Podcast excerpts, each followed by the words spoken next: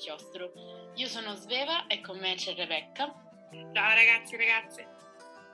E oggi abbiamo pensato di parlarvi di uno dei programmi più noti della TV in Italia, ovvero Masterchef, perché noi ci stiamo avvicinando al Natale, ci stiamo preparando a pasti sontuosi e per arrivare pronti bisogna comunque fare una full immersion in un programma che ti fa sentire un impedito in cucina, ovvero Masterchef.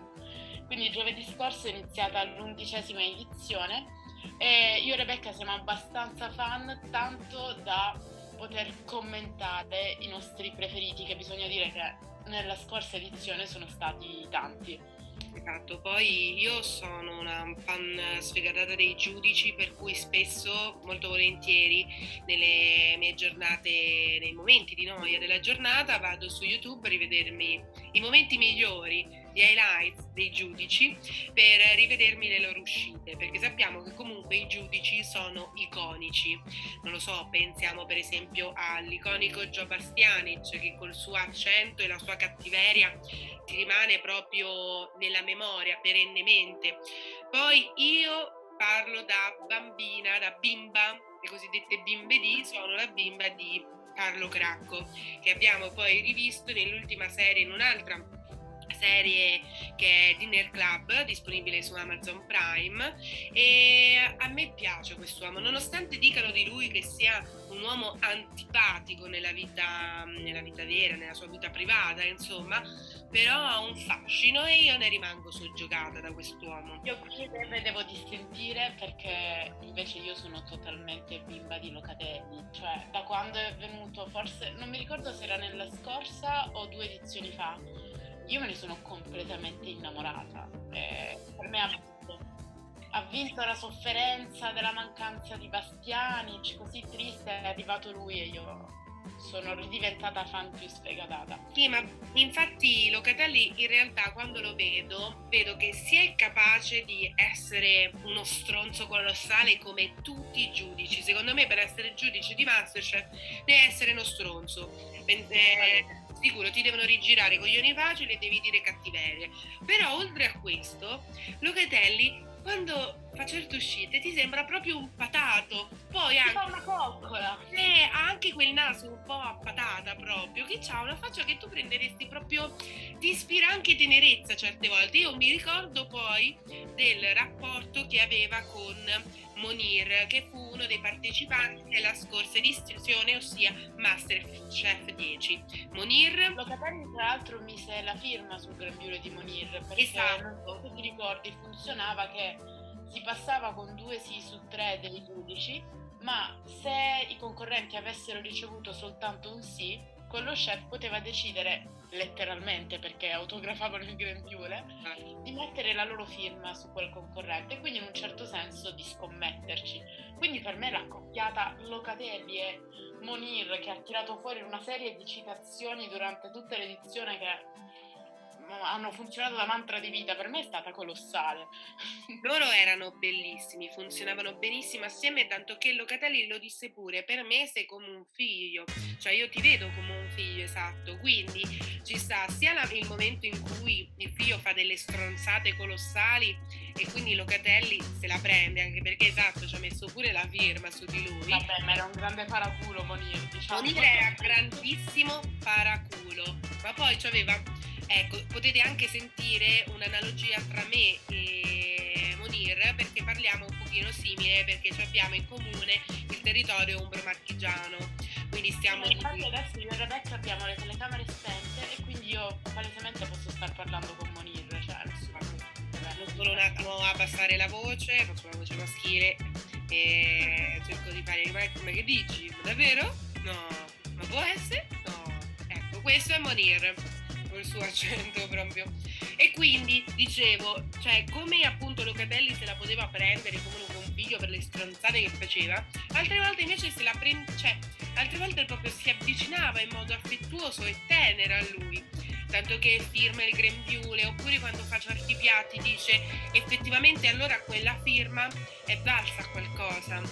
E per me quel rapporto era bellissimo, ecco, devo proprio dirlo prima di passare a, a riverci un po' i concorrenti che più ci sono piaciuti della scorsa edizione, facciamo, cerchiamo di fare un excursus su quella di quest'anno, perché appunto è iniziata giovedì scorso, e soprattutto sui giudici che quest'anno appunto sono stati riconfermati come Bruno Barbieri, Locatelli e Antonino Canavacciuolo.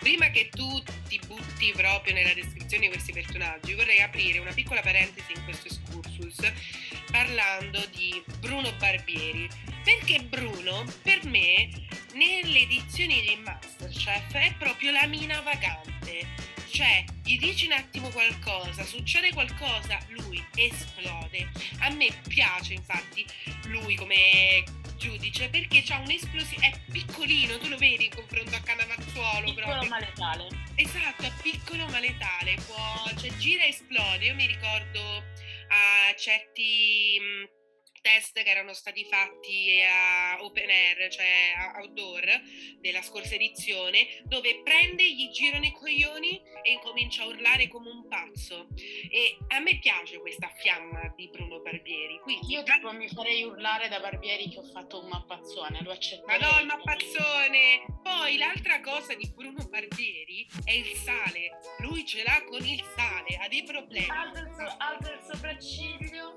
inizia un po' a discutere discutere sulla quantità di sale che hai messo nel piatto? Eh sì, è il suo tallone d'Achille, gliel'hanno detto proprio. Io nella vita il mio obiettivo è che Bruno Barbieri mi dica qualcosa sul sale del mio piatto. Tra l'altro Barbieri, che ad oggi è mm, uno degli chef italiani con più stelle Michelin, ha fatto una cosa fighissima negli ultimi anni perché l'ultimo ristorante che ha aperto a Bologna, ovvero il Furghetti, è in realtà un bistrò che è molto più abbordabile rispetto agli altri suoi ristoranti, tipo dei miei amici che studiavano a Bologna hanno detto che ci sono andati e appunto lui offre queste soluzioni a un prezzo anche tipo di 30 euro in cui puoi provare la cucina di uno chef stellato a un prezzo abbordabilissimo per quello che offre ed è una, un'esperienza alla fine. Mi ricordo che tipo per Pasqua, per il 25 aprile, lui organizzava proprio i cestini da picnic che potevi appunto comprare e portarti al parco e tu così tranquillamente facevi un picnic preparato da Bruno Barbieri. Madonna, io se fossi a Bologna credo che spenderei ogni settimana una parte del mio budget solo per andare a questo bistrò e anche sperando di beccare Bruno Barbieri perché comunque devo ammetterlo non sono solo bimba Carlo Cracco ma anche bimba di Vabbè, abbiamo capito, Rebecca. Tu Però a i giudici di Masterchef, ma mi dici anche Cannavacciuolo. Madonna mia, Cannavacciuolo! Cannavacciuolo e le sue menate. Quando lui dà la pacca sulla menate letter- letterali, cioè... e, e crea uno tsunami. È fantastico. L'eco che si riverbera dopo un schiaffetto educativo. Eh sì sì, si dice che lo sentono pure in Giappone, guarda. E tra l'altro non so se ti ricordi che Anna Pacciolo fu il protagonista insieme a un tizio che mm, quello dei prodotti della mia terra, i piselli freschi sbicciati da me stesso. E fece no. questo siparietto, no, era bellissimo, questo era tipo 4-5 edizioni fa Fece questo siparietto con Cannavacciuolo che penso sia rimasto nella storia. O forse sono me la, me la so persa. me la so persa ma me la recupero. Allora, quindi, adesso abbiamo detto appunto che Barbieri è lo chef italiano con il maggior numero di stelle Michelin e appunto il suo ultimo ristorante è il Furghetti a Bologna. Poi abbiamo appunto Locatelli che nasce nel Varesotto, però in realtà passa la maggior parte della sua vita in Inghilterra, infatti il suo accento va, si alterna tra il lombardo e il cockney di Londra. Ehm, lì ha inizialmente lavorato al Savoy e in tutti gli hotel più importanti della capitale inglese, per poi aprire nel 2002 insieme alla moglie la Locanda Locatelli, che è appunto un ristorante italiano molto rinomato. E se dovessimo eh, identificare delle, dei leitmotiv, delle parole chiave riguardo a Locatelli sono come on oppure oh delicious. Lui spesso le dice queste cose, sono proprio i suoi leitmotiv. Bene, possiamo andare avanti con la descrizione seria dei, dei giudici. Infine, l'ultimo, l'ultimo dei giudici di Masterchef di questa edizione è Antonino Canavacciuolo, Campano Doc, che praticamente è nato in mezzo alla cucina, all'ambiente della cucina. Eh, in una cucina super familiare, lui ha anche frequentato l'istituto alberghiero dove insegnava suo padre e sicuramente la, il suo più alto raggiungimento è l'apertura del, nel 1999, insieme alla moglie Cinzia Prima Testa, di Villa Crespi, una villa sul lago d'Orta in Piemonte dove appunto ha aperto il suo ristorante che nel corso degli anni si è guadagnato due stelle Michelin, i quattro cappelli della guida dell'Espresso e tre forchette della guida di Gambero Rosso. Eh, proprio, vabbè, poca roba insomma. E comunque continuando poi sul filone delle cheat di questi personaggi, la cheat più famosa secondo me di Antonino Cannavacciuolo è Oh Forza, quando fa Forza! Io l'avevo come sveglia del telefono, era bellissimo. Nella... Vero! Vero! Avevo visto un meme video dove, uh, cavolo, oh, c'erano dei... urlo di Cannavacciuolo. Bravissimo, se non sbaglio era stato fatto proprio dall'account Instagram di Masterchef. Ti posso dire che il social media di Masterchef tanta roba. Tanta roba, cioè gli chiederei di sposarmi, cioè proprio così, pur non conoscendolo, sposami. Quindi questi sono i nostri fantastici giudici di anche questa corrente edizione. E, ehm, però potremmo continuare a parlare, io potrei continuare a parlare dei giudici di Masterchef perché proprio li amo, sono fantastici, hanno le proprie gag e tutto, però altra, altri bellissimi personaggi di cui si può parlare sono i partecipanti dell'ultima edizione di Masterchef, ossia Masterchef 10. E in questo caso abbiamo tante facce iconiche che ci hanno regalato delle emozioni bellissime perché secondo me la differenza tra il Masterchef italiano e i Masterchef per esempio americani o australiani eh, risiede nella parte emotiva più affettiva. Perché secondo me guardando alla scorsa edizione ho visto che mh, Masterchef faceva più riferimento all'emotività, alla storia passata dei personaggi, alle loro relazioni anche con i giudici, oppure con i propri, con i propri cari, con i propri parenti, amici, eccetera. Quindi andando a pescare nella loro intimità, piuttosto che far leva sull'aspetto più cattivo di un... Um, di, di, Masterchef, quindi per esempio la cattiveria dei giudici, l'arroganza di questi, il modo anche il trattare male i concorrenti. In realtà possiamo dire che in Masterchef Italia c'è stato molto più la prima, il primo ingrediente che è il secondo ingrediente, che è quindi la cattiveria. E quindi in questo modo abbiamo potuto scoprire anche nelle versioni più intime e affettive questi personaggi. Per esempio, ehm, a parte il, ehm, il paraculo di Monir, un personaggio che mi è rimasto tanto qui per la sua storia è Irene. E, um, Irene è la ragazza che aveva tutti i colori, aveva l'arcobaleno sulla testa, insomma, e mi ricordo che lei dice: Io sono venuta a Masterchef per combattere una mia uh, un mio nemico che è proprio il cibo perché aveva sofferto di disturbi alimentari. E lei ha, uh, mi ha ispirato sempre tantissima tenerezza. Ed era, se non, se non, ricordo male, molto brava nei dolci, mentre al contrario se ripenso a un altro personaggio di Masterchef che io anche di questo ero bimba, ero proprio la, ero sua, è Antonio. Antonio, no, Antonio no. Eh lo so, il freddo calcolatore è mio, eccomi, ci sono, metto, ci, ci firmo. E ehm, Antonio mi ricordo appunto che era proprio, cioè a me aveva tantissimo fascino, proprio questo sguardo serio, um, che è un po' da sfida, lui era un po', allora, non lo so. No, secondo me Antonio, insieme a un altro concorrente, era praticamente tra i vincitori preannunciati, che erano o lui o Aquila. E quindi secondo me all'inizio o cioè sin dall'inizio del programma eri costretto a schierarti da una parte esatto. e io batteggiavo per Aquila perché entrambi erano eccellenti, cioè si vedeva che erano comunque i due che erano più bravi lì dentro.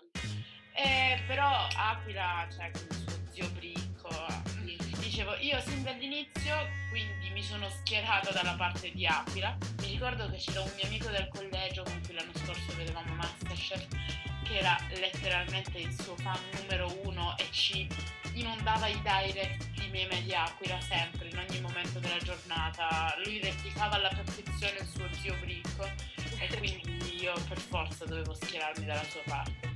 Sì, che poi il, la gag di Zio Bricco nasce in realtà tutta da un piatto che lui porta alla fine del test e dice lo chiamo Zio Bricco perché Zio Bricco è un'espressione che si usa quando cioè come per dire mannaggia. E lui la usava lì in quel caso, aveva chiamato quel piatto zio Bricco perché mannaggia sono al Presciut Fest.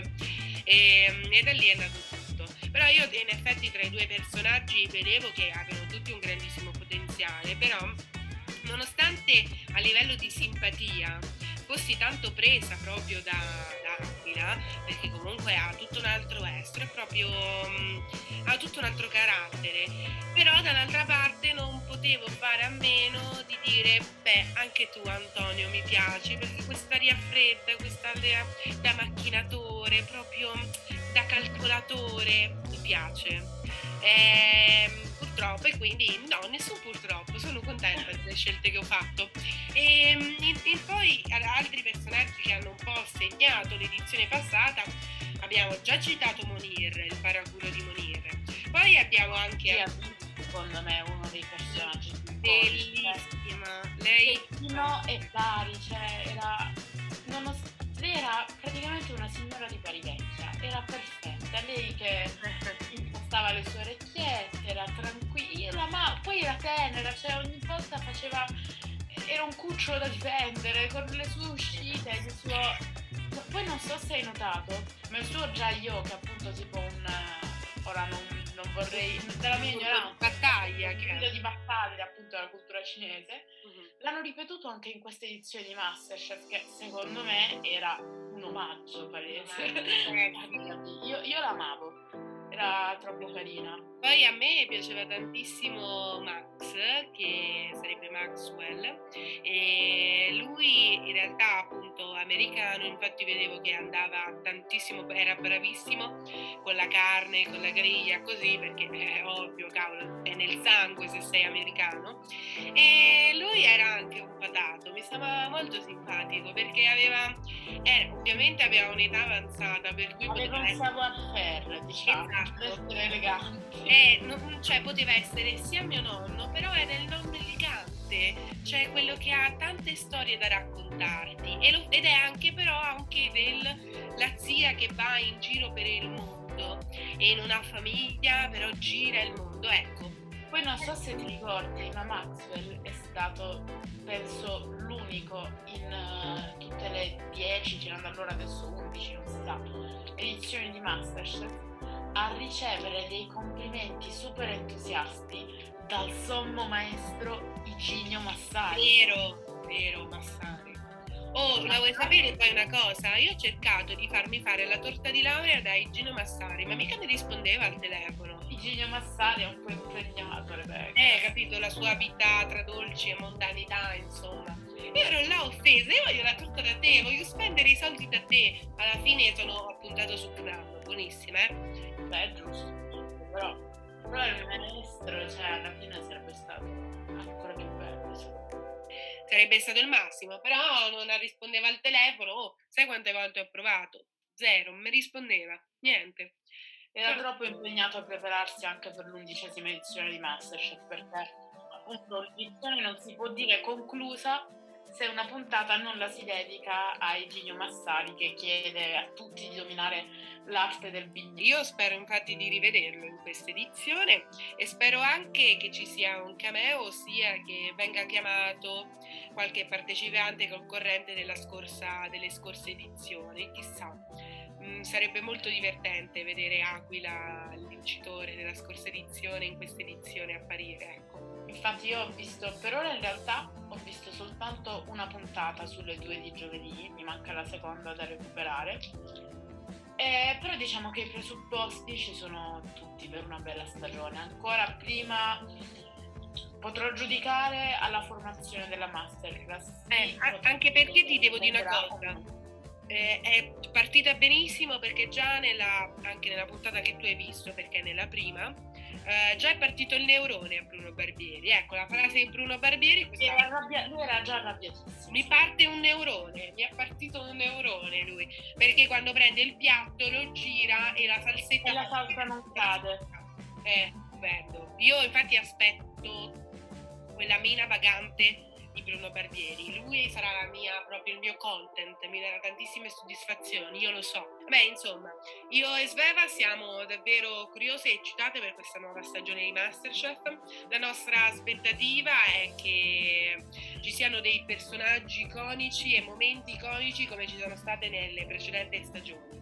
Però in realtà, sapendo che possiamo contare su certi giudici, sicuramente ci regaleranno tantissime perle.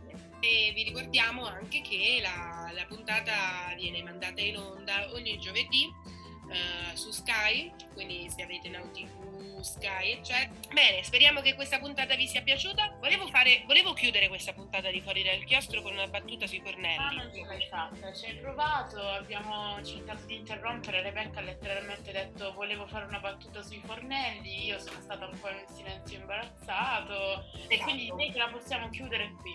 Esatto, la mia creatività ora è pari a zero dopo. Quindi ci vediamo alla prossima puntata e anzi, visto che non ci sentiremo più per una settimana, eh, vi auguriamo buon Natale e anche buone feste. Ciao a tutti! Alla prossima ragazzi, ciao!